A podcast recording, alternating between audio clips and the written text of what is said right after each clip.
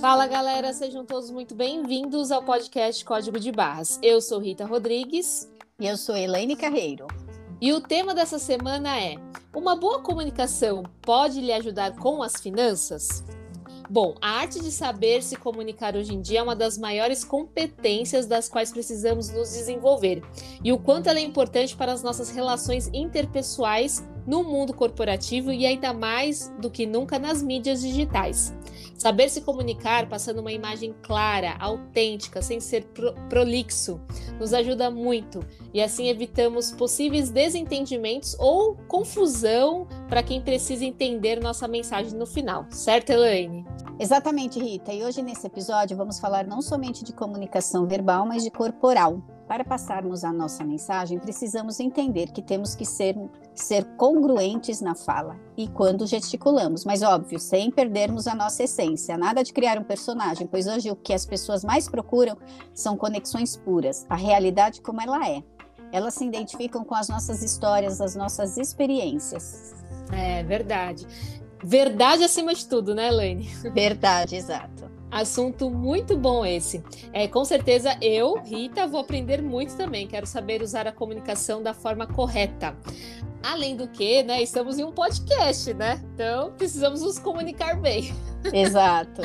Vixe, o que será que o nosso convidado vai, vai nos falar sobre isso, hein, Elaine? Ai, ai, ai. Ai, eu até sei algumas coisinhas. Ah, já sabe? já então, sei. Bora chamar logo ele, então? Bora lá. Bom, nosso convidado é um especialista em comunicação. A Elaine me contou que ele destrava as pessoas, viu? Então, ele ensina as pessoas a se comunicarem de forma plena em palestras, vídeos, presencial, online. É, é muito além da aula de oratória, é mais profundo, pois a sua metodologia envolve estudos de psicologia, P N L, estudos de comportamento, quebra de crenças, neurociência. Ah, olha, eu já gostei desse convidado, viu, Elaine? Que bom! Bom, vamos chamar ele logo aqui, então. William Borghetti, seja muito bem-vindo ao nosso podcast, o Código de Barras, né? E agora passo a voz literalmente para você. Muito bom, muito boa noite, Rita, Elaine. É um prazer muito grande estar aqui e gostei da apresentação, hein? Quando a gente é apresentado pelos amigos, assim, a apresentação fica bonita. Todo mundo fala bem da gente. Gostei. Estou muito feliz de estar aqui. Que boa! Bom. Então, vamos logo começar com esse bate-papo, que eu estou bem ansiosa. Vamos às perguntas, Rita? Vamos lá, Elaine.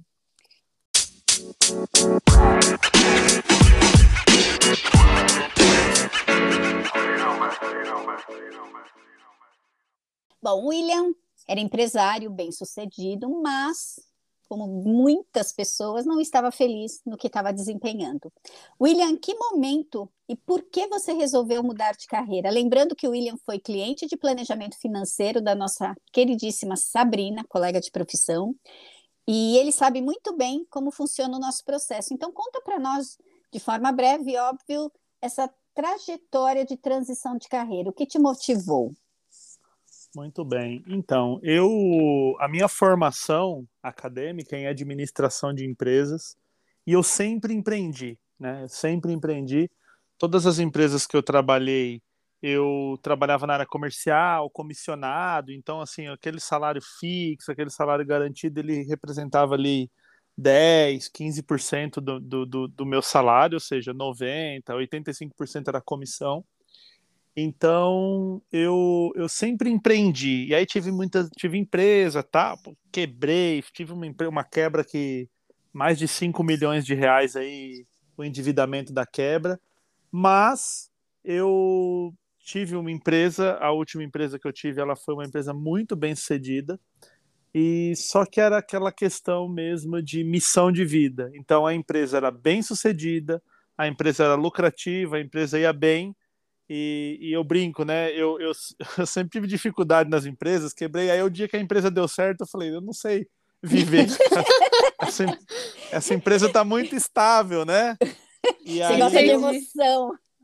Exatamente. E aí eu decidi viver esse sonho que foi empreender dentro do que eu acreditava como missão de vida. E aí estou trabalhando nesse, nesse, nesse trabalho que eu estou atualmente. E William, aproveitando esse ponto aí da transição, né? Qual foi o seu sentimento? Porque quando eu fiz transição de carreira, eu vou te falar, foi um mix de sentimentos. Eu me sentia feliz com as possibilidades que poderiam vir, mas com uma tremedeira nas pernas justamente por causa do novo. E você? Você, pelo jeito, você gosta de, de, desse friozinho na barriga, né? Mas, mas você teve medo ou já estava convicto que o resultado era uma questão de tempo?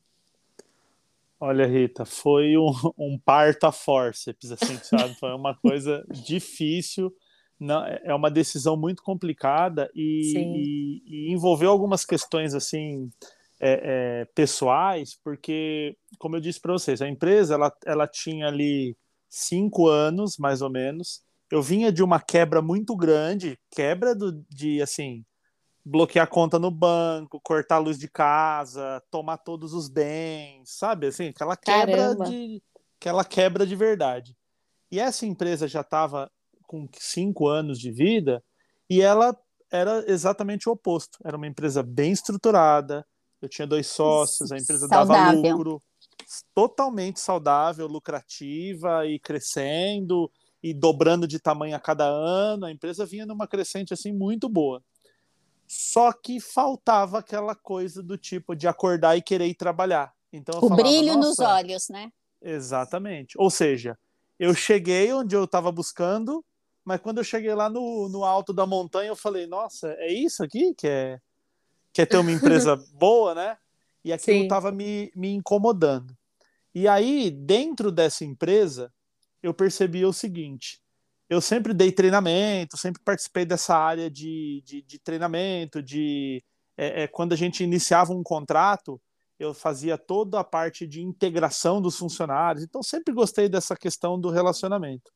E eu percebi uma coisa, que eu tinha funcionários muito bons, assim. Sabe aquele funcionário que você joga um problema na mão dele, ele vai lá e resolve.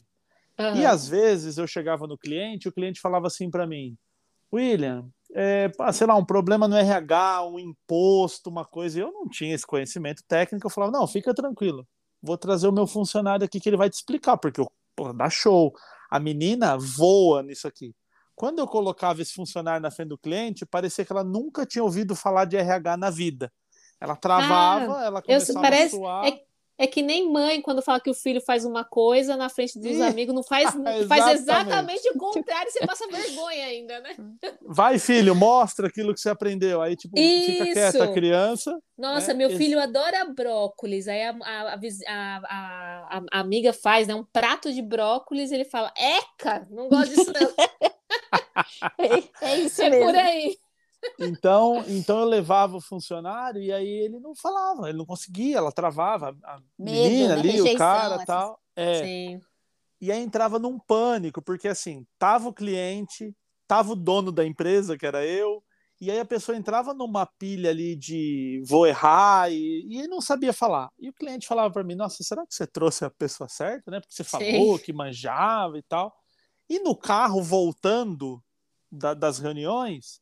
eu ia numa coisa muito motivacional, não tinha técnica alguma ali, era uma coisa de... Intuitiva. Olha, eu acredito em você, vamos lá, pô, você manda bem e tal, não precisa ficar nervoso, vamos remarcar e tal. E eu percebia que essa motivação ali que eu fazia, ela funcionava.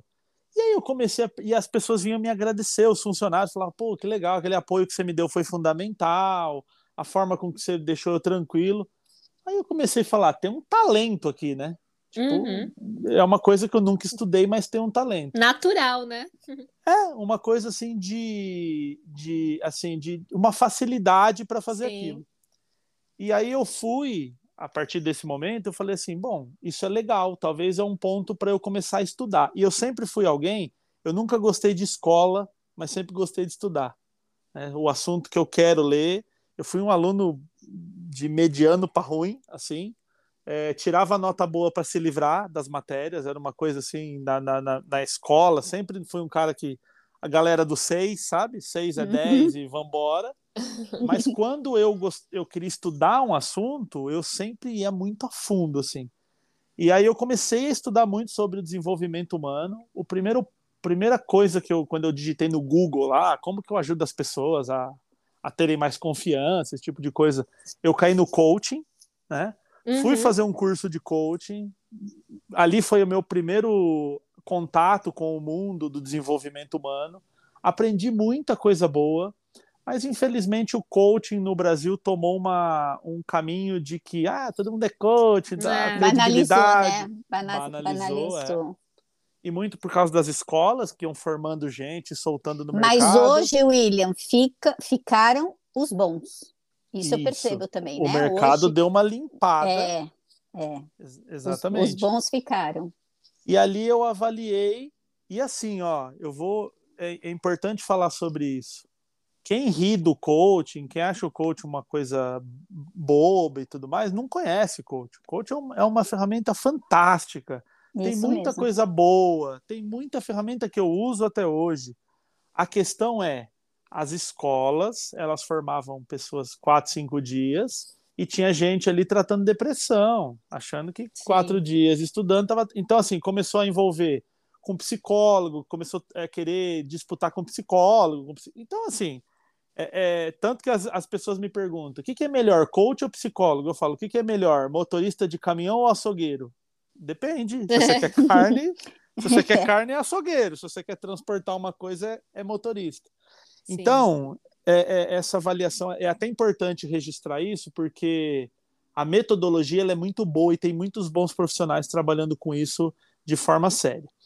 Aí, é, eu falei, nossa, é muito louco isso, mas ainda não é o que eu tô procurando. Assim, me deu um, ah, um, um portal... do tipo, nossa, existem pessoas que trabalham com desenvolvimento humano, sabe? Era um uhum. mundo que eu não conhecia, tal, mas ali foi um portal. É, aí eu fui para a P N L. Na P N L foi aonde o negócio decolou, porque a P N L, uma das linhas de estudo da P N L, a programação neurolinguística, é exatamente a fobia, o trauma, o medo, a insegurança. Então ali eu comecei a falar, nossa, tem uma técnica para resolver aquilo que eu resolvia no... Aí você lembrou Uhul. das dores, né? Das dores do, das pessoas que, que estavam próximas de você, né? Exatamente, exatamente. A P N L teve um papel incrível, só que ainda não era o que eu estava procurando, sabe? Assim, do tipo, uhum. isso é muito bom, mas ainda não tô é chegando, isso. Tô chegando, tô chegando. É. E, e uma coisa que é legal foi assim, qual a melhor escola de coaching no Brasil na época? Ah, pesquisei, a mais cara, a mais bem conceituada, tal. Sociedade Brasileira de Coach. Fiz um coach com uma professora que, aliás, se ela ouvir aqui, Renata arrepia. A mulher, ela arrepia mesmo. Arrepia, ela... É isso que eu ia falar, arrepia mesmo. Ela é espetacular, tá? Uh, depois eu fui procurar o cara, o criador da P N L, é um americano da Califórnia, o Richard Bandler, e o John Grinder, são os dois que criaram, esses caras treinaram um brasileiro chamado uh, Cláudio Lara. Eu fui fazer aula com esse cara, que é o melhor, assim, da, da P N L. Aí eu falei, mas ainda não é o que eu quero. Aí eu fui para oratória. Fui com quem? Uhum. Fui com o Reinaldo Polito, que é o, o papa bam, da oratória, bam, bam. É o, o cara bam, bam. que... O cara treinou Cortella, só, só pra só gente isso, ter uma noção, né? do que, que a gente tá falando. Então, fui fazer com ele. E ali eu percebi que eu estava perto, mas o meu trabalho não era de oratória. Não era oratória, porque eu pensava, hum, a oratória a pessoa já está aqui, né? Eu quero falar com aquele que nem vem no curso de oratória, aquele que tem medo de oratória, medo de estar tá no palco, nem para fazer ruim ele sobe. Uhum. É aquele que se esconde, que tal.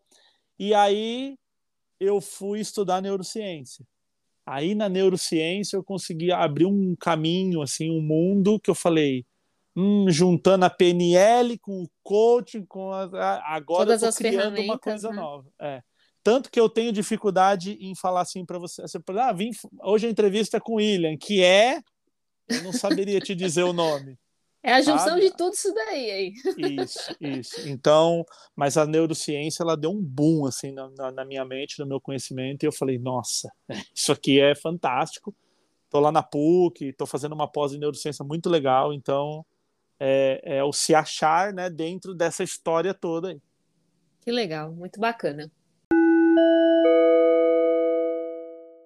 E tudo isso que o William tá, tá contando, olha só, eu, durante toda a minha vida, desde a faculdade, que eu tinha uma matéria chamada Fundamentos da Comunicação Científica, e eu não ia lá para o palco, eu consegui dispensa, eu fiz vários cursos de oratória, porque eu percebi que isso ia me pre- prejudicar. Um, pelo menos uns cinco cursos eu gastei dinheiro. Foi quando eu conheci o, o William, e num primeiro momento eu falei, ah, mais um curso de oratória, mas aí eu entendi, conversando com ele, não era um curso de oratória. Então, William, queria que você contasse para mim, porque muitas pessoas, como eu mesma, podem ter é, se confundir. Então, William, dá curso de oratória para poder falar? É muito mais. Então, conta pra gente.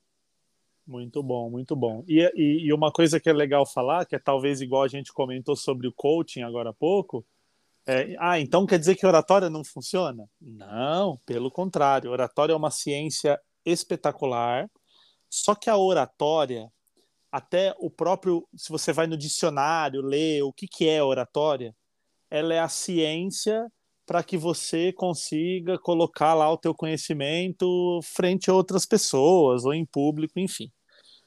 Só que a oratória, ela parte, é como se você fosse, vamos supor, você não tem faculdade, você entra na pós, sabe assim? É, uhum. é tipo, é um, é um nível dois. Uhum. Então, se você vai na oratória com medo de falar em público, os cursos de oratória, eles não vão te oferecer um amparo psicológico ali para tratar daquilo. Ele vai falar para você, não, legal, o que, que você faz?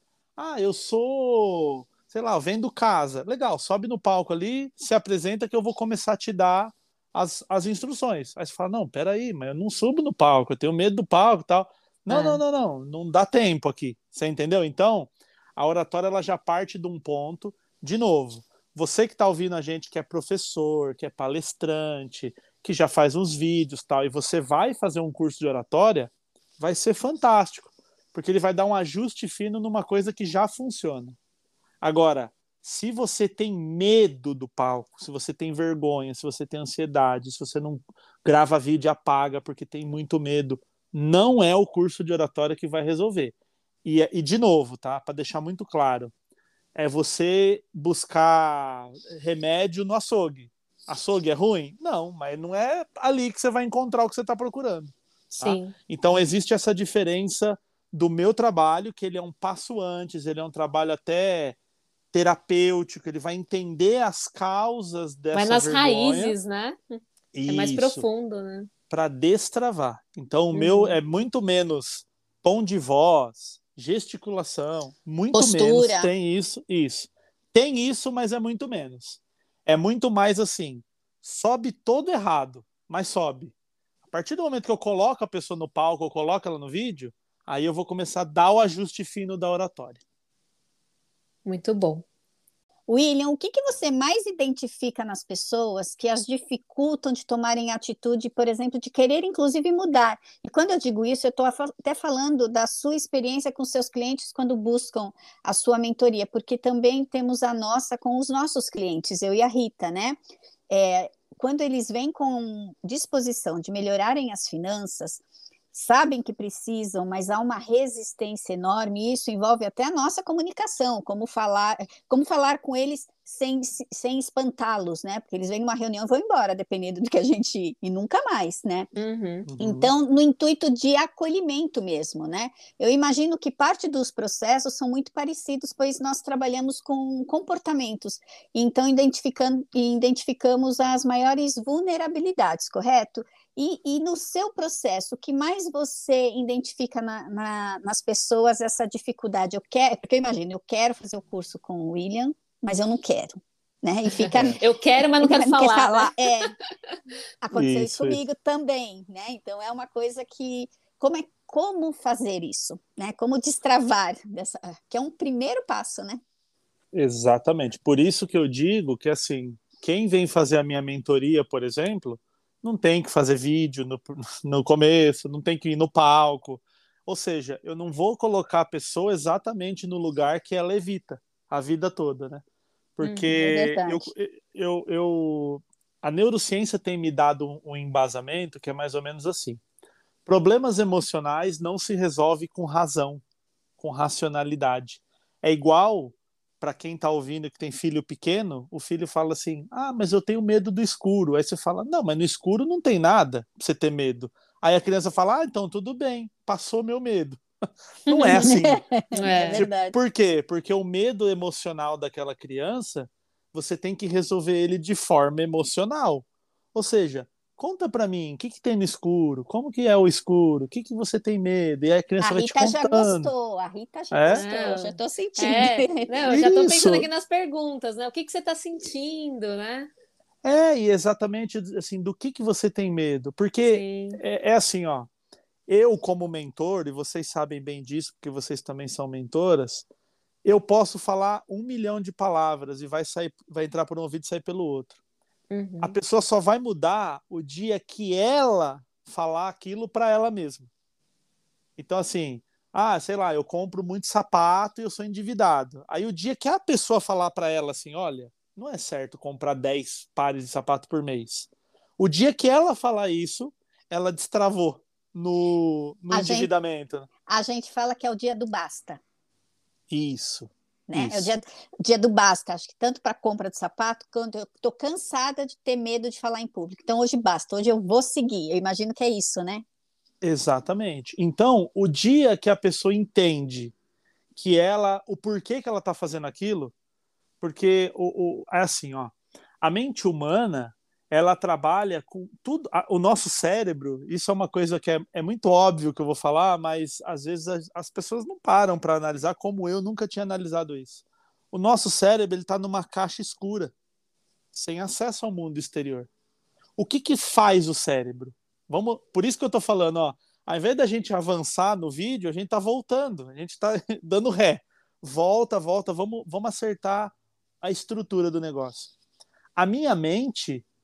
O meu cérebro, ele não sabe o que está acontecendo do lado de fora. O que que ele faz? Através dos nossos sentidos, ele interpreta.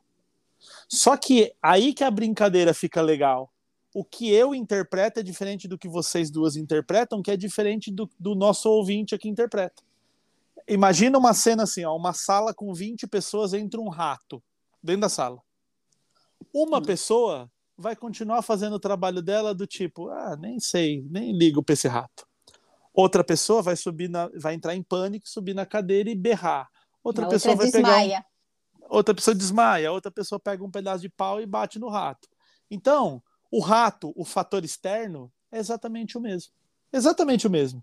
Só que cada pessoa presente ali por um histórico de vida, por N motivos, tem uma interpretação diferente do que é um rato estar no mesmo ambiente que eu. E aí, cada pessoa tem um pensamento que gera um sentimento. Então ela fala, rato, puta, rato é perigoso. Aí ela tem um sentimento de medo e aí ela tem um comportamento de medo. Agora, se o meu pensamento sobre o rato é, é vou ali matar, porra, vou ter medo de um rato. O meu sentimento é de coragem, eu vou lá, pego um pedaço de pau e vou atrás do rato. Então, para falar em público é basicamente a mesma coisa. Eu recebo um e-mail, então você que está ouvindo a gente, pensa nesse caso. Você recebeu um e-mail para falar para mil pessoas, semana que vem, na conferência do teu trabalho. Isso é prazer ou isso é medo? E para cada pessoa é uma avaliação. Para uma pessoa é, vou me esconder, para outra pessoa é, que baita oportunidade de compartilhar meu conhecimento. Então, vou pôr como a... não lido. Brincadeirinha, tá? Vai pro, vai pro, vai pra lixeira sem querer, né? É, brincadeirinha. Sem querer, sem querer no vídeo. Então, nossa, cliquei aqui. É interpretação. Interpretação. Mas, William, quando, aí voltando um pouco para comunicação.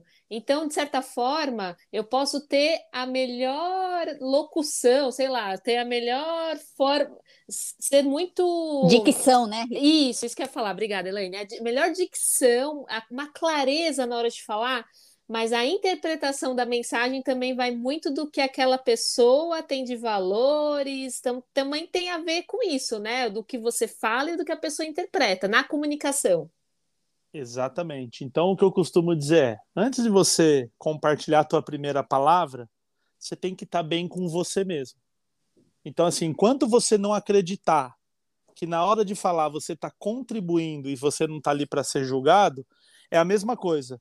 eu fui convidado hoje para dar essa entrevista no podcast, e as pessoas que estão ouvindo, e vocês duas que estão me ouvindo, vocês não me convidaram porque o William tem os olhos azuis. E eu não tenho olhos azuis, tá, gente? A piada funciona quando é no vídeo, né? Então eu brinco assim, ah, nos meus olhos azuis, vocês vieram aqui, vocês estão me ouvindo para me ver? Nossa, estou muito feliz. Quem aqui veio me ver? Eu dou aula, dou palestra, eu falo, quem aqui veio para me ver? Aí ninguém levanta a mão, eu falo, porra, gente, vocês não vieram me ver? O que, que as pessoas estão aqui fazendo? Elas estão interessadas no conteúdo que o podcast Código de Barras pode proporcionar a elas através do William, da Rita e da Elaine. É por isso que as pessoas estão ouvindo. Elas não estão ouvindo, não é pessoal. Elas não estão aqui porque... Talvez a minha mãe escute esse podcast. É, meu pai com por... certeza também. Né? A minha mãe, a minha mãe é um caso à parte, mas assim, isso. As pessoas, elas vão ouvir pelo conhecimento. Então, quando eu venho aqui trazer esse conhecimento, por isso que a gente cada vez mais se distancia da oratória, do tom de voz, daquela coisa. Primeiro é entender o que, que eu estou fazendo aqui. E uma coisa que é muito legal, e eu não vou entrar fundo aqui para não ser é, é, prolif- prolixo e científico, mas assim, nós temos duas áreas no nosso cérebro, que uma é a área de luta ou fuga, de medo. Então, sei lá, você saiu na rua, na época da caverna, e viu... Na, na rua não, né? Saiu na floresta e viu um leão. Aquilo ativou o teu sistema de luta ou fuga. Você vai sair correndo, e se você não tiver mais como correr, ele te encurralar, te encurralar, você vai enfrentar um leão no braço. Que é mais uhum. ou menos o que o rato fez. Quem aqui já teve experiência com rato dentro de casa, quando ele vê que não tem mais para onde escapar, ele vem para cima de você. É o sistema de luta ou fuga trabalhando. E nós temos um sistema de prazer. Então, por exemplo, o prazer sexual, o prazer de comer doce, o prazer da droga. E aqui eu quero fazer um ponto assim, ah, você está falando, William, que a droga dá prazer? Sim. O problema é esse, né? O problema da droga hum. é que ela é boa de usar. Você já viu alguém viciar em carpir terreno no sol do meio-dia? Ninguém é. vicia no, em carpir terreno. Vicia em cocaína. Por quê? A cocaína ativa o no, a nossa área de prazer. Ela dá um, ela dá uma, uma, um excesso de dopamina. Uhum. E aquela sensação sensacional, gostosa, maravilhosa, vicia a pessoa. Qual que é o problema? Ela não vai conseguir sentir aquilo de novo. Então a pessoa passa uma vida inteira usando droga, buscando a sensação, né, da primeira vez. Né? Então, sim, nós temos esses dois sistemas. Nós temos o sistema de luta ou fuga e nós temos o sistema de prazer e recompensa. Aí que a brincadeira começa a ficar legal. Falar em público significa... vão morrer, vão pegar, vão me rejeitar, vão me zoar, vou perder minha credibilidade, ativo o meu sistema de luta, de luta ou fuga, ou falar em público é um prazer, é uma oportunidade de compartilhar conhecimento, é uma oportunidade de ajudar as pessoas, ela vai me trazer uma oportunidade. E aí eu dei toda essa volta para responder a sua pergunta, tá, Rita? Uhum. Sim, eu tenho que pensar em quem está me ouvindo e não o que eu estou falando. Aquela frase assim... eu falo o que eu quiser. Quem não, não entendeu, o problema é dela. Tá errado. A própria palavra comunicação, se a gente estuda a etimologia da palavra comunicação, ela vem do latim communicatio, que significa tornar comum. Então, vocês não estão me vendo, mas se eu falar assim para vocês, eu estou tomando um líquido, na minha mão eu estou com um líquido aqui que eu estou tomando, ele é transparente, ele não tem gosto, ele não tem cor, e ele sai na torneira, inclusive se eu precisar. Vocês já vão fazer automaticamente uma dedução que é água. O que, que eu acabei de fazer? Eu me comuniquei. Eu tornei comum uma informação que estava só minha. Então, perfeito, comunicar é tornar comum. Então, quando eu vou dar uma palestra, quando eu vou fazer um vídeo, quando eu vou fazer uma apresentação na escola, quando eu vou apresentar para o meu chefe, e eu penso em mim, eu ativo o meu sistema de luta ou fuga. Hum. Só que a neurociência já entende que a contribuição ativa a área de prazer, igual usar cocaína, fazer sexo ou comer é, açúcar. É o mesmo lugar.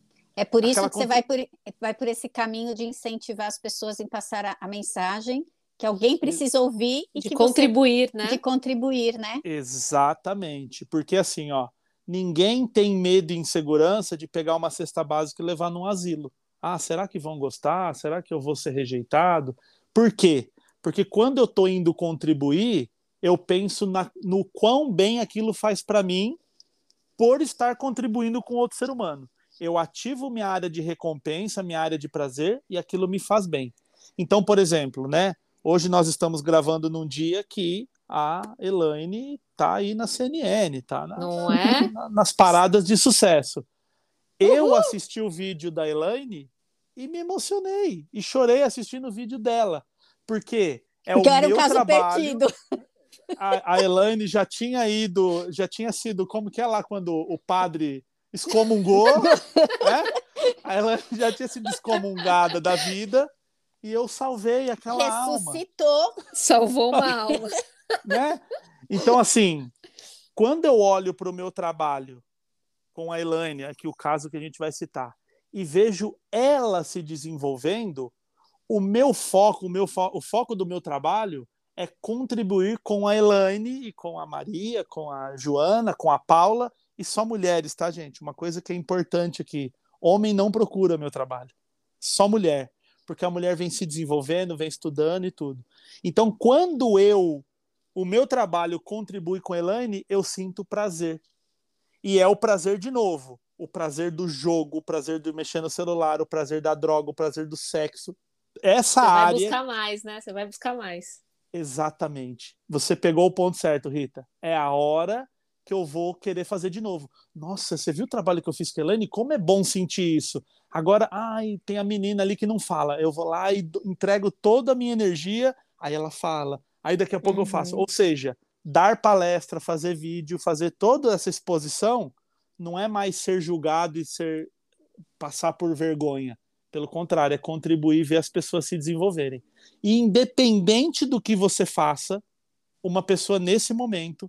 Essa noite alguém vai dormir, aliás, não vai dormir, vai passar uma noite de insônia, uma noite preocupada, ansiosa, com um problema que você que está me ouvindo resolve. Só que você não está fazendo vídeo, porque vão, te, vão rir de você, vão te chamar de blogueirinho e tal, a tua família vai falar, ah, agora vai fazer vídeo e tal, mas alguém está precisando do teu trabalho. Então, eu acabei de jogar essa responsa nas suas costas, agora você decide Vixe. o que, que você vai fazer. Mas tenho certeza que alguém nesse momento... Quantas pessoas endividadas estão nesse momento clamando por uma luz, né? E a gente Sim. sabe do conhecimento. Então, quando a gente une a oferta e a demanda, falando do mercado financeiro, né? Quando a gente une a oferta e a demanda, é um prazer inenarrável, uma coisa que a gente pode contribuir com o mundo e nos deixa muito felizes.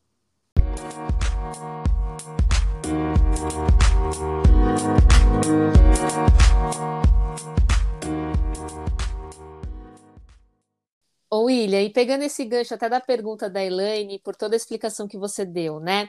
É, tem uma frase que eu imagino que você também conhece, que ela é bem famosa, assim, né? Que as pessoas falam assim, não é que você tem medo de falar em público, você tem medo de falhar em público. É, você concorda com essa frase? E se sim, você acredita que de onde surge esse medo?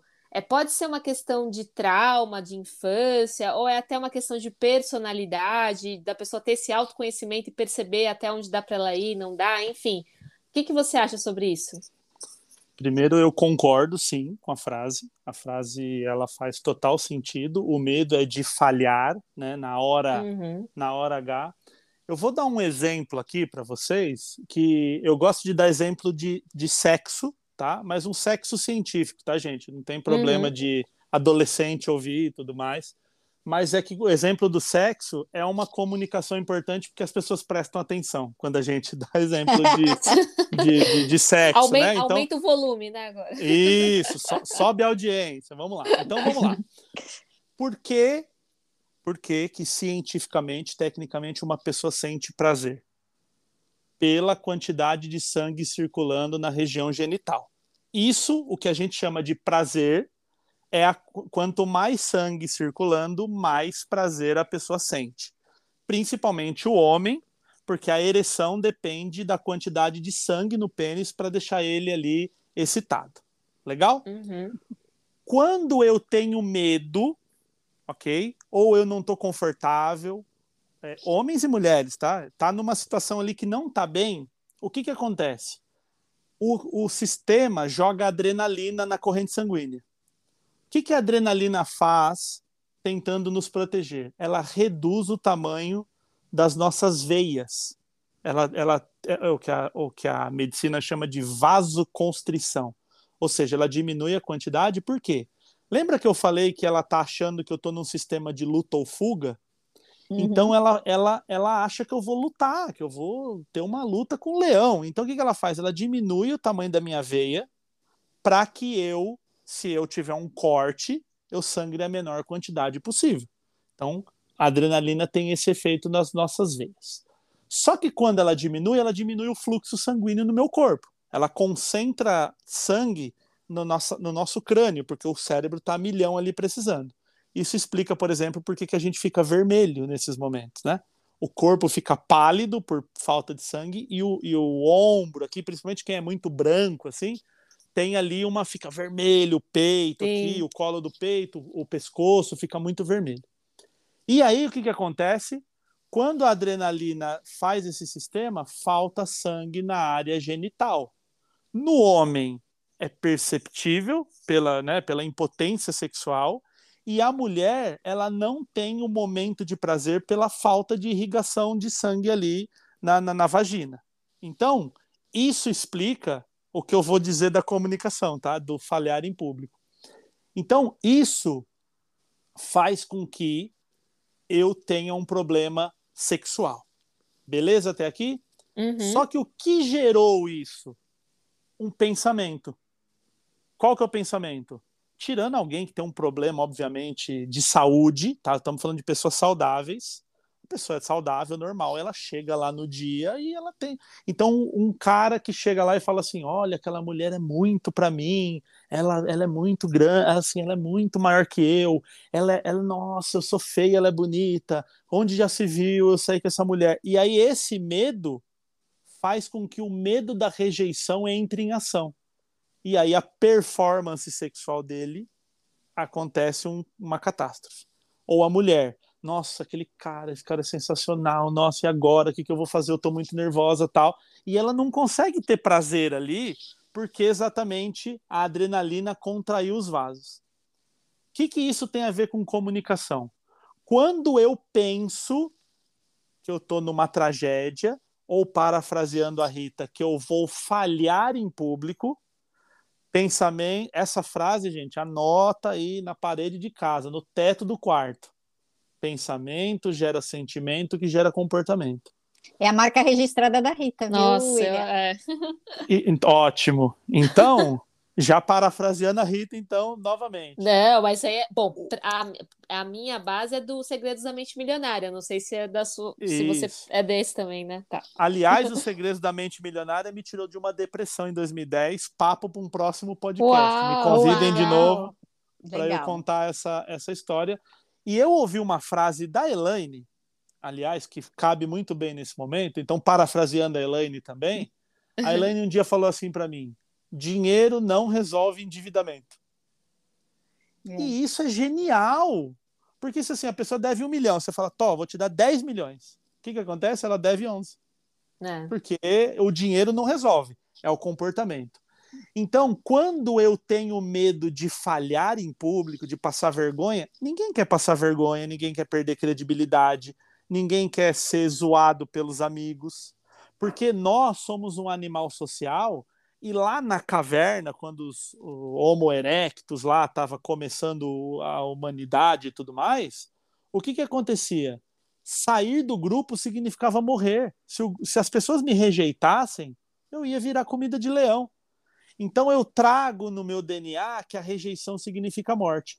Tanto que eu faço uma, uma dinâmica nas minhas palestras, que eu falo assim, como que uma pessoa reage fisicamente a estar perto da morte? Imagina que a pessoa tá com uma arma na cabeça, tá num, sabe, uma coisa assim, tipo, mano, vou morrer daqui a pouco. Ela sua, ela tem tremedeira, ela tem frio na barriga, ela tem boca seca, ela tem pupila dilatada. Concordam comigo? Que uhum, a pessoa tem total. Isso na hora da morte, e os sintomas de quem vai falar em público não é igualzinho e tá com medo? Infarta também. Infarta. Tremedeira, o coração bate forte, boca a boca seca. seca. É, acontece exatamente a mesma coisa. Por quê? Porque o processo do corpo para medo é o mesmo. Então, para ele, medo de morrer, medo de ser rejeitado, medo de leão, medo de arma na cabeça e medo de prédio pegando fogo, é medo. Para o sistema é medo. Então, se eu tenho um pensamento de que vai dar problema, de que vão rir de mim, qual vai ser o meu sentimento? De alegria? Não. De medo, de ansiedade e tudo mais. Qual que é o meu comportamento? Luta ou fuga? Avisar, falar assim para a pessoa te manda um e-mail, você fala assim, ah, eu adoraria dar essa palestra, mas a minha avó tem faixa, troca de faixa no karatê esse dia, você acredita? E aí dá uma desculpa assim, esdrúxula.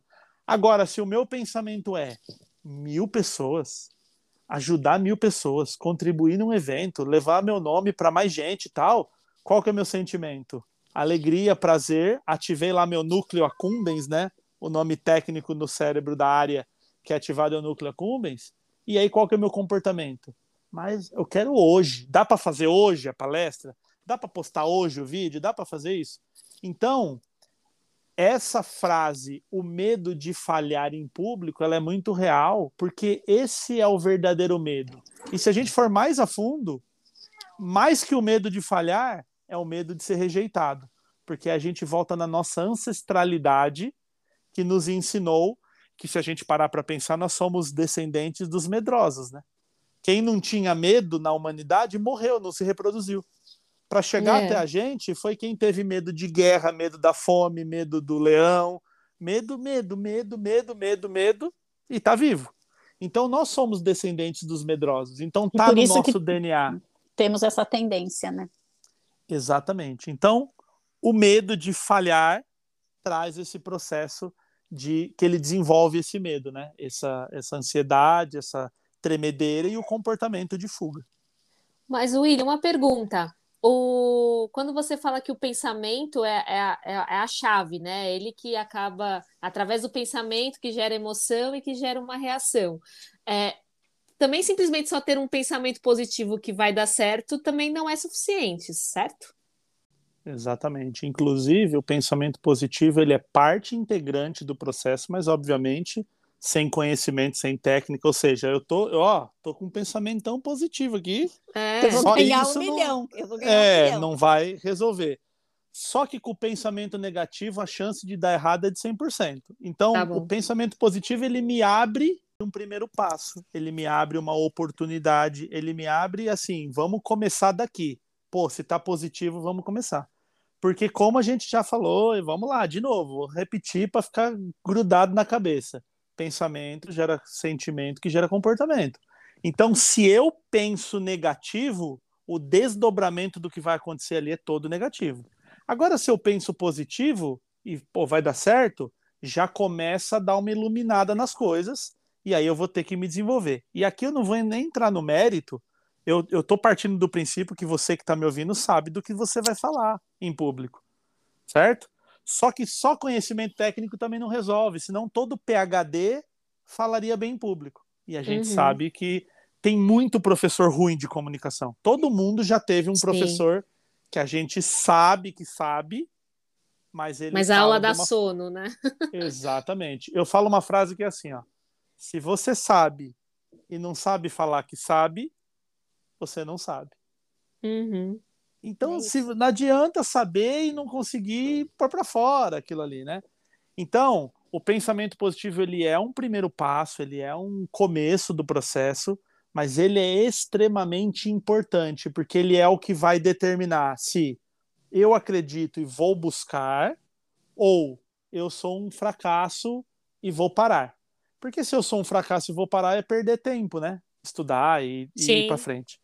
Agora, se eu, se, eu sou, se eu acredito que eu vou conseguir aquilo ali, então eu diria que o, o primeiro degrau desse processo é o pensamento positivo. É a faísca, né? É, e até fazendo Isso. uma analogia, até fazendo uma analogia com as finanças, é quando a gente recebe o nosso cliente, eu principalmente que atendo o endividado, ele já fala, nossa, não vai dar.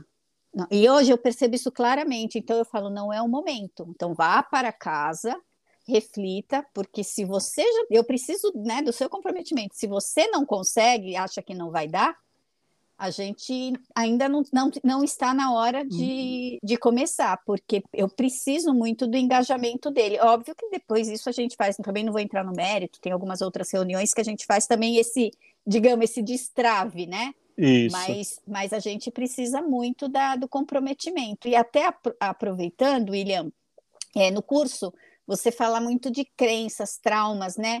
É, o, os comportamentos, como, como você explicou quando a Rita fez a, a pergunta, né? Até comparando com o nosso trabalho de planejamento, até eu conversei com você em outras oportunidades, né?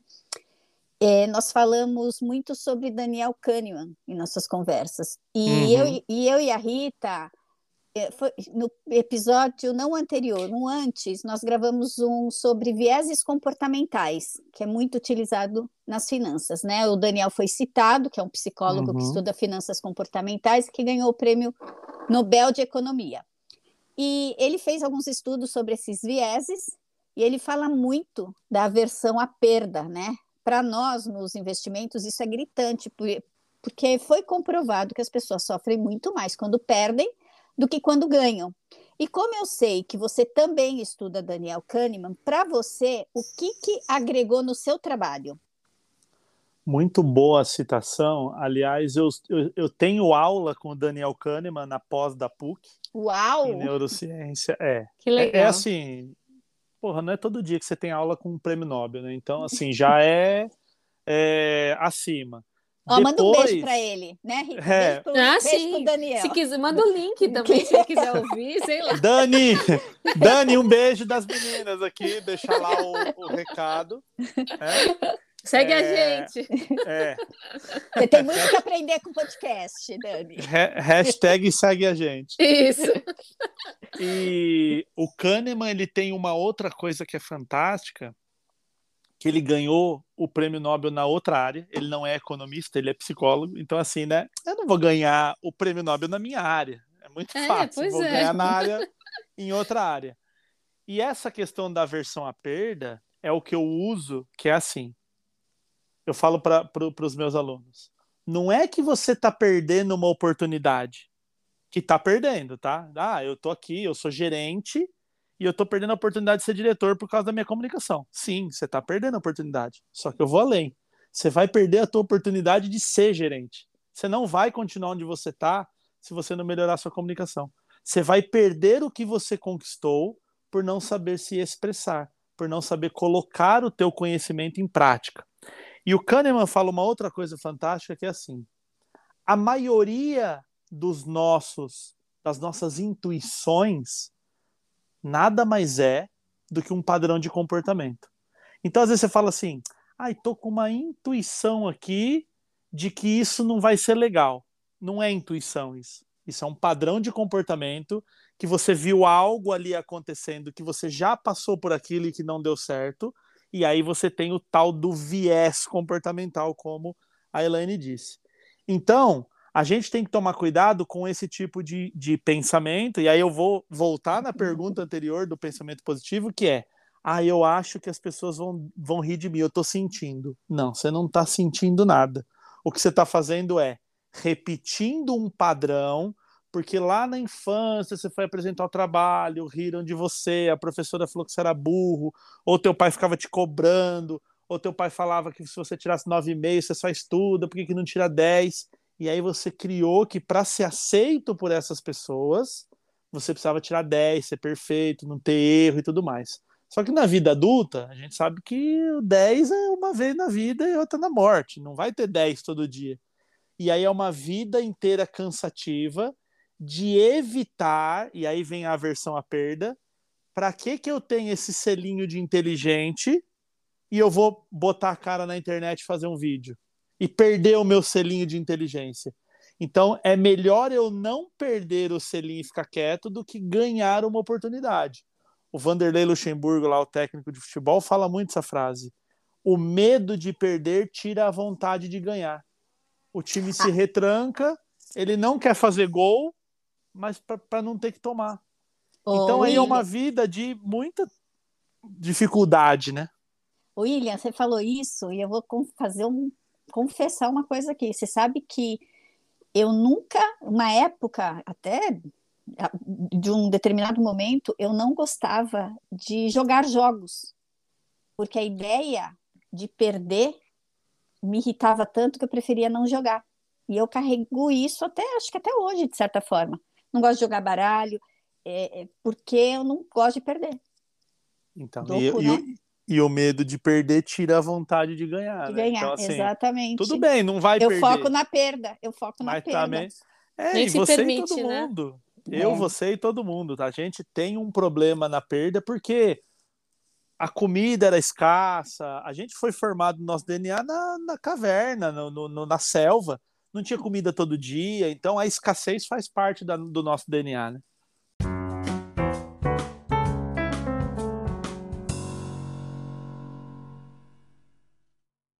Bom, acho que todos nós aqui temos, chegamos à conclusão, né, que comunicar é extremamente importante. Mas, é, falando aqui por nós, né, acho que a Elaine vai me confirmar também. Como planejadores, como profissionais das finanças pessoais, eu acredito que uma barreira que a gente enfrenta é, de certa forma, sermos entendida, né? Passar uma informação importante e relevante de forma simples e clara, e que muitas vezes as pessoas não querem nem ouvir, até por uma questão de tabu. Ah, tá falando de dinheiro, não quero ouvir agora. A minha pergunta para você é: como ter uma comunicação mais atraente e de fácil entendimento? Legal, essa pergunta é muito boa, e eu começo a resposta dizendo o seguinte: sempre dê esperança e motivação no começo da tua fala. Porque assim, ó, você vai morrer obeso ou emagreça com saúde, fala da mesma coisa. Sim. Só que o, o, o... Puta, eu vou ficar obeso, não vou nem assistir, que eu não quero nem saber.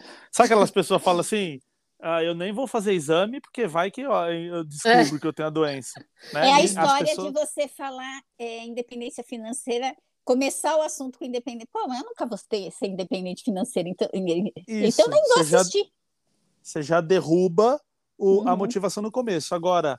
Olha, eu vou te mostrar um, um, um processo, um aqui, caminho. um caminho que vai fazer você ter cinco mil por mês, lá, da, sei lá o que, que vocês vão fazer, uhum. né? Cada um.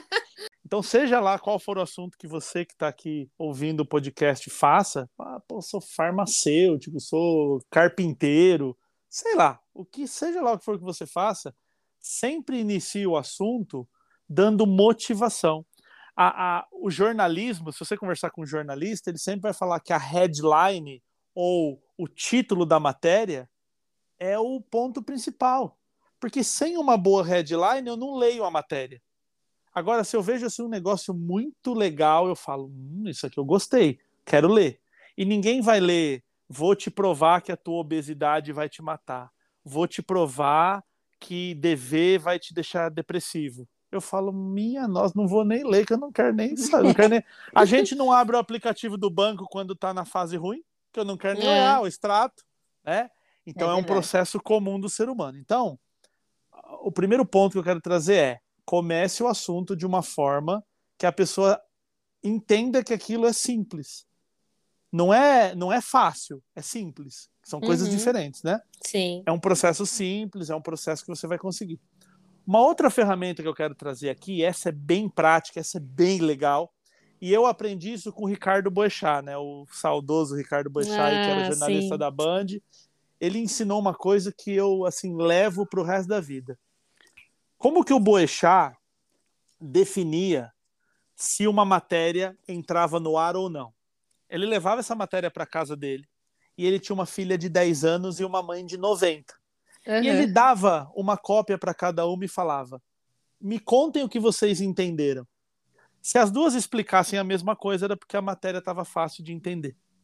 Então, você que está aí ouvindo, que tem um filho, um sobrinho, um filho do amigo, tal, uma criança ali, dez, criança muito pequena não tem vocabulário, talvez ela não entenda tão bem. Então, uma criança de dez, doze anos já tem ali uma percepção legal, e um idoso. Passa a informação para aquelas pessoas e peçam para que elas te expliquem.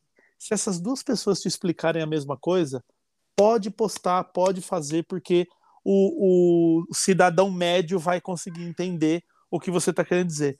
O, o idoso e a criança, eles são parâmetros, eles são ponta do, do, do, do outliers, né? Então, quando a gente faz ali um, um gráfico, aquele pico a gente elimina, porque é o pico está fora dali da média.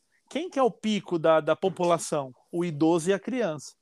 Então, quando Sim. esses dois picos compreendem o que eu estou querendo dizer, o meio da tabela, o meio do processo vai entender. Então, é, é, falar bem não é falar bonito, não é usar a palavra rebuscada. E o exemplo que eu mais gosto de citar é o Mário Sérgio Cortella. Eu assisto palestras do Cortella e eu penso, nossa, filosofia é tão simples, né? Tipo, uhum. eu tô entendendo é. que... Esse...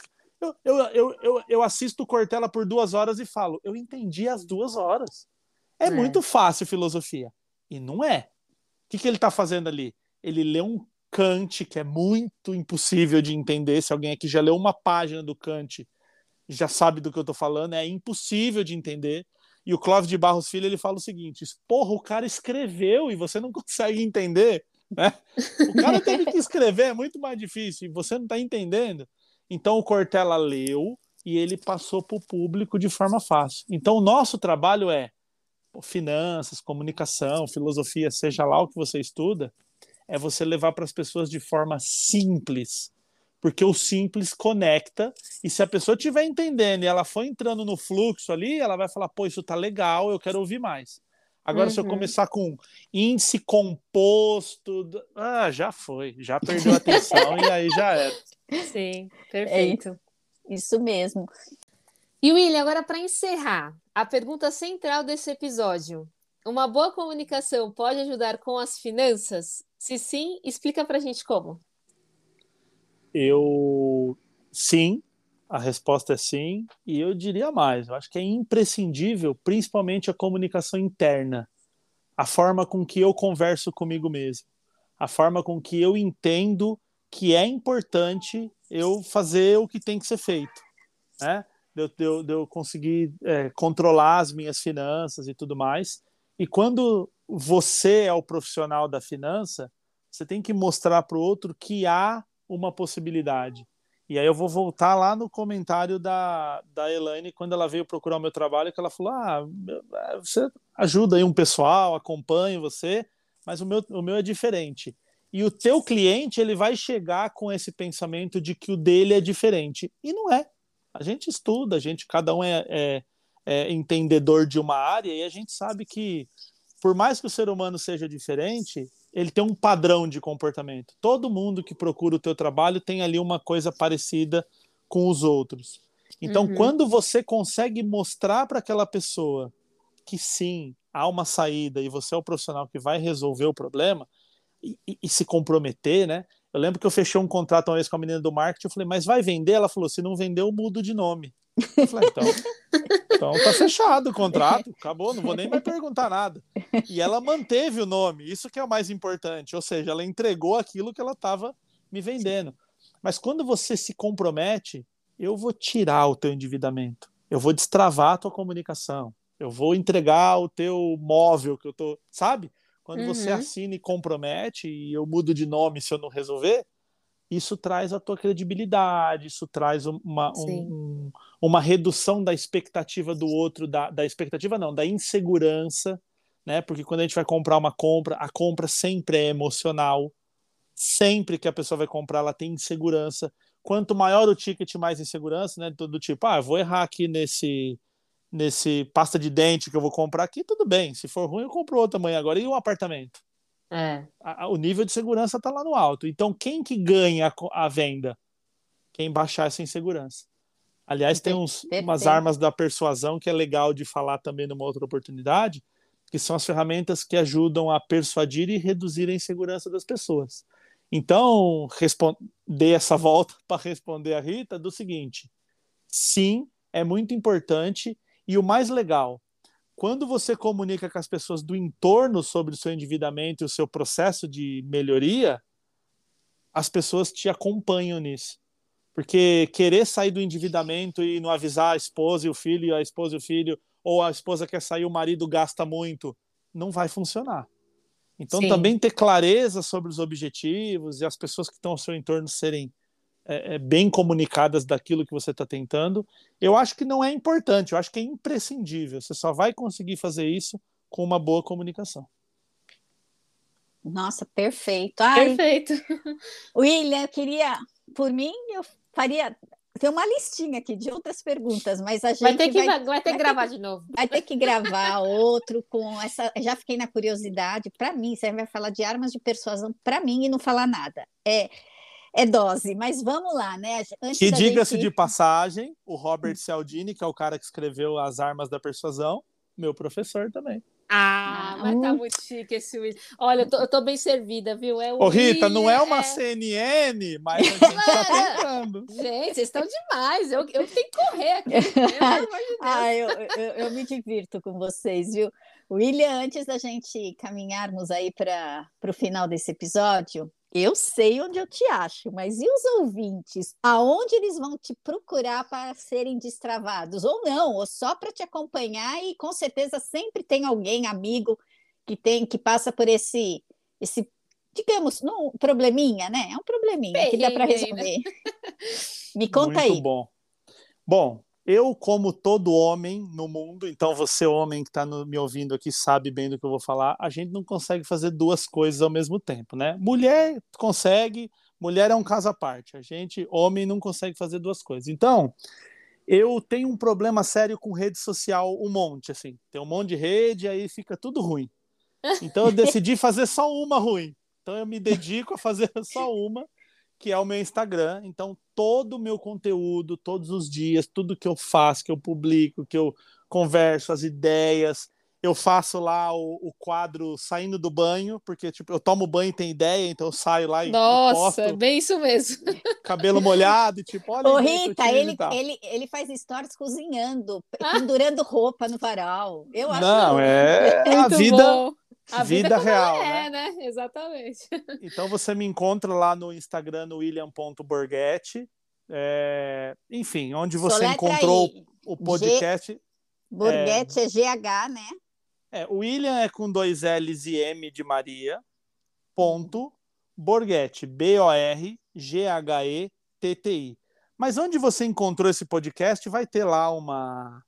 uma descrição e meu nome vai estar tá lá e você Exato, me encontra. Exatamente. William Borghetti, e o programa que eu faço, o trabalho da mentoria que eu faço é o Fala Destravada, que é mais fácil de achar, né? Então, se você escrever Fala Destravada aí no, no, no, no Google, enfim, você vai me encontrar.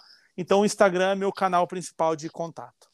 Muito bom, gente. Bom, e agora é aquele momento tradicional aqui no nosso podcast, que são os códigos. William, é o seguinte, a gente tem o costume de finalizar o episódio resumindo nossa conversa com um código, no caso uma palavra, né? Que reforça a, a mensagem que foi passada no nosso bate-papo. Topa participar aqui com a gente? Com certeza. Opa, então vamos para os códigos? Opa, vamos lá. Elaine, qual que é o seu código de hoje? Bom, o meu código é coragem. Bom, a gente para viver já precisa de muita coragem, certo? Então, eu coragem para para meter as caras, não parar, tipo, não pense e vai. Hoje realmente aconteceu isso comigo, eu tenho feito isso, aparece um obstáculo e penso, eu vou, basta ter coragem, melhor, eu aprendi isso com o William, melhor feito do que perfeito. Então, a minha palavra hoje é coragem. E a sua, Rita, qual é o seu código? O meu código é ouvir. Pode até soar estranho, né? Mas eu fiquei reflexiva sobre o tema e o que conversamos me veio esse insight. Uma boa comunicação é aquela que eu transmito a mensagem e o ouvinte recebe e entende, né, exatamente o que eu quis dizer. Falar, na minha opinião, é expor ao outro as suas verdades, as suas dificuldades, as suas vulnerabilidades e as suas fortalezas. Mas mais do que saber falar bem, é também saber ouvir. É, pegando um gancho dos nossos atendimentos, né, de planejamento, se dermos a permissão para o outro falar e tivermos uma escuta ativa, saberemos exatamente como ajudá-la. É na fala do cliente que muitas vezes a gente tem as respostas para tantos problemas financeiros. Basta a gente querer ouvir. A gente fala muito da comunicação entre casais para tudo na vida, né? Incluindo, obviamente, as finanças. As pessoas muitas vezes não falam dentro de casa uma com as outras, talvez até porque uma não permite escutar primeiro. Alguém tem que ceder, né? Casamento é isso, né, gente? Então, cuidado para as conversas não se tornarem monólogos entre duas pessoas. Ouvir talvez seja a grande chave para uma boa comunicação. E, William, qual que é o seu código? Primeiro, eu queria dizer que coragem e ouvir são muito importantes na comunicação, né? Ter a coragem lá de meter a cara, ouvir, porque quando você ouve, você usa o teu conhecimento em prol da necessidade das pessoas e não do que você acha. Uhum. É, e, e a minha palavra é destravar. Destravar. Eu costumo fazer uma analogia que a nossa mente é uma granada que, ao invés de pólvora, tem muito conhecimento, né? Tem muito... A gente... É, e conhecimento aqui não é só o conhecimento é, da, da, da escola, isso, uhum. Conhecimento acadêmico. Aquele senhor de oitenta anos, ele tem muito para nos ensinar, menos, mesmo se ele for analfabeto. Mas Sim. ele tem vivência, ele tem conhecimento, ele tem sabedoria. Então, é, a nossa mente está cheia disso, só que tem um pino que não deixa aquilo sair, igualzinho uma granada. Então, quando a gente consegue destravar, ou seja... puxar o pino daquela granada, aquilo explode e, e impacta todo mundo que está ao seu redor. Então, que a gente consiga destravar aí e conseguir se expressar, né? Conseguir colocar as coisas que a gente quer. Eu costumo dizer que toda vez que você fala não querendo dizer sim ou sim querendo dizer não, você morre um pouquinho, né? Hum. Então, você perde um pouco da tua essência. Então, que a gente consiga destravar e pegar tudo aquilo que a gente estudou. Assim, ó, alguém que está estudando... Eu estou estudando isso faz cinco anos. Eu posso dizer para você, estudar mais não vai te deixar mais confiante. É pegar o que você tem hoje e botar para jogo. Aí você vai estudar mais, aí você vai fazer mais um mestrado, mais uma pós, mais um doutorado, fora do país. Mas pega o que você tem hoje e coloca em prática, que você vai ver o impacto positivo que você vai dar na vida das pessoas. E para isso tem que puxar o pino ali, tem que destravar. Então, o meu código é destravar. Muito bom. Nossa, muito bom, muito bom mesmo. Obrigada, viu, William, por compartilhar aqui o seu conhecimento e mostrar, né, como é importante, a importância da comunicação em todas as áreas da nossa vida. Foi um bate-papo muito bacana, eu curti muito, tenho certeza que os ouvintes também, e já fica o convite para a gente falar de outros temas aqui. William, muito obrigada aí pelo, pela participação. Bom, sempre falar com você... é ter muitos aprendizados, e para os ouvintes, acompanhe eles na, ele na rede social, no caso no Instagram, porque as dicas que ele dá, e vou te falar, Rita, assim como você, porque a Rita também eu dou muita risada, que eu falo que ela é muito engraçada, eu dou muita risada nos vídeos do, do William, então vale muito, muito a pena. Muito Boa. Obrigada, viu? Eu que agradeço a oportunidade, é... Lá no Instagram tem bastante coisa fútil, banal, que também a gente precisa às vezes, né? Sim. Ah, chega de estudar, eu quero... Então, eu sou metaleiro, tá, gente? Sou metaleiro, gosto de rock e tal. Boa! Mas Gostou, lá, né, Rita? Tô lá dançando axé, em nome da ciência, né? Então, tem muita coisa lá, muito compartilhamento de, de ideias, muitas coisas... Eu sempre costumo dizer que eu não sou o guru da comunicação, nem o guru da neurociência, eu estou muito longe disso, mas eu sou um cara empenhado que estuda e que compartilha conhecimento. Então, se você assistir um vídeo e discordar, entra lá nos comentários e fala, não concordo com essa parte, com isso, porque é isso que cresce a gente. É a discussão sadia, a discussão saudável, respeitosa. E queria dizer que o meu núcleo accumbens está ativado nesse momento, estou com uma sensação de prazer muito boa de estar aqui. De ter participado, e quero finalizar com uma frase do Clóvis de Barros Filho, que é um filósofo brasileiro, vivo, né? Porque a gente fala frase de filósofo grego, que morreu faz dois mil anos, francês, né? Então, um brasileiro vivo, que está aí no mundo para a gente poder compartilhar, que ele diz o seguinte, felicidade é estar com quem quer, fazendo o que quer, é, aonde quer. Então, eu estou onde eu quero, que é aqui com vocês, estou com vocês, né, que é estar com as pessoas que a gente quer e fazendo isso que eu amo, que é compartilhar esse conhecimento. Então, durante esse período do podcast aqui, né, eu vou chamar até nessas horas, né, que eu imagino que vai dar esse tempo, eu fui muito feliz. porque eu estive com quem eu quis, fazendo o que eu quis, no lugar que eu quis. E eu espero que cada pessoa que pôde nos ouvir, que tenha tido um minuto de felicidade, que tenha tido um minuto que parou e falou assim, nossa, isso tá tão legal que eu não queria estar em outro lugar com outras pessoas fazendo outra coisa. Então, se você que está nos ouvindo teve um minuto de felicidade, a minha missão aqui, ela tá cumprida. E Rita, Elaine, obrigado pela oportunidade. É, eu sei que vocês vêm desenvolvendo uma credibilidade muito grande com o Código de Barras e é muito arriscado cada convidado vir aqui, né? Porque envolve a credibilidade do canal e tudo mais. E eu sou muito feliz de ter a oportunidade de compartilhar isso com vocês. E eu sou arroz de festa, tá? Me convida que eu tô dentro de qualquer, qualquer coisa. Contem comigo. Ah, muito bom. Nossa, que encerramento, né? É, que emoção. Foi emocionante. Muito legal. É, é, uma, é uma questão de felicidade e liberdade, né, William? Exatamente. E de poder falar o que quer, né? É, e... isso aí. Gente, eu, eu vou falar uma coisa, eu quero que deixe gravado. Por Fala favor, aí. Não tirem na edição. A Elaine foi cuidar do gato, a linha caiu, a gente voltou. Vocês não têm noção é dos bastidores, minha gente. Isso, a vida real. É isso o, aí. O, o roteiro estava no nome de outro. Por favor, deixa isso aqui que é legal o povo saber, porque dá um trampo desgraçado fazer isso aqui. É. Então ouçam com carinho, dá o like, compartilha. compartilha. É isso aí. Nos ajude a divulgar. Sabe então... aquela tia, aquela tia que manda bom dia no grupo do WhatsApp? Manda para ela, manda fala, o link, tia, né? Ao invés de ficar mandando bom dia nos grupos, manda o link do podcast, dá uma força pros meninos lá e tal. O William já está contratado, viu? Pode assinar o contrato. Aê! Ah, muito bom. Bom, depois, depois de tudo isso, não tem mais nem o que falar. Beijo, Elaine, beijo, William, beijo, ouvintes, e até o próximo. Muito obrigada. Obrigadão, gente. Valeu!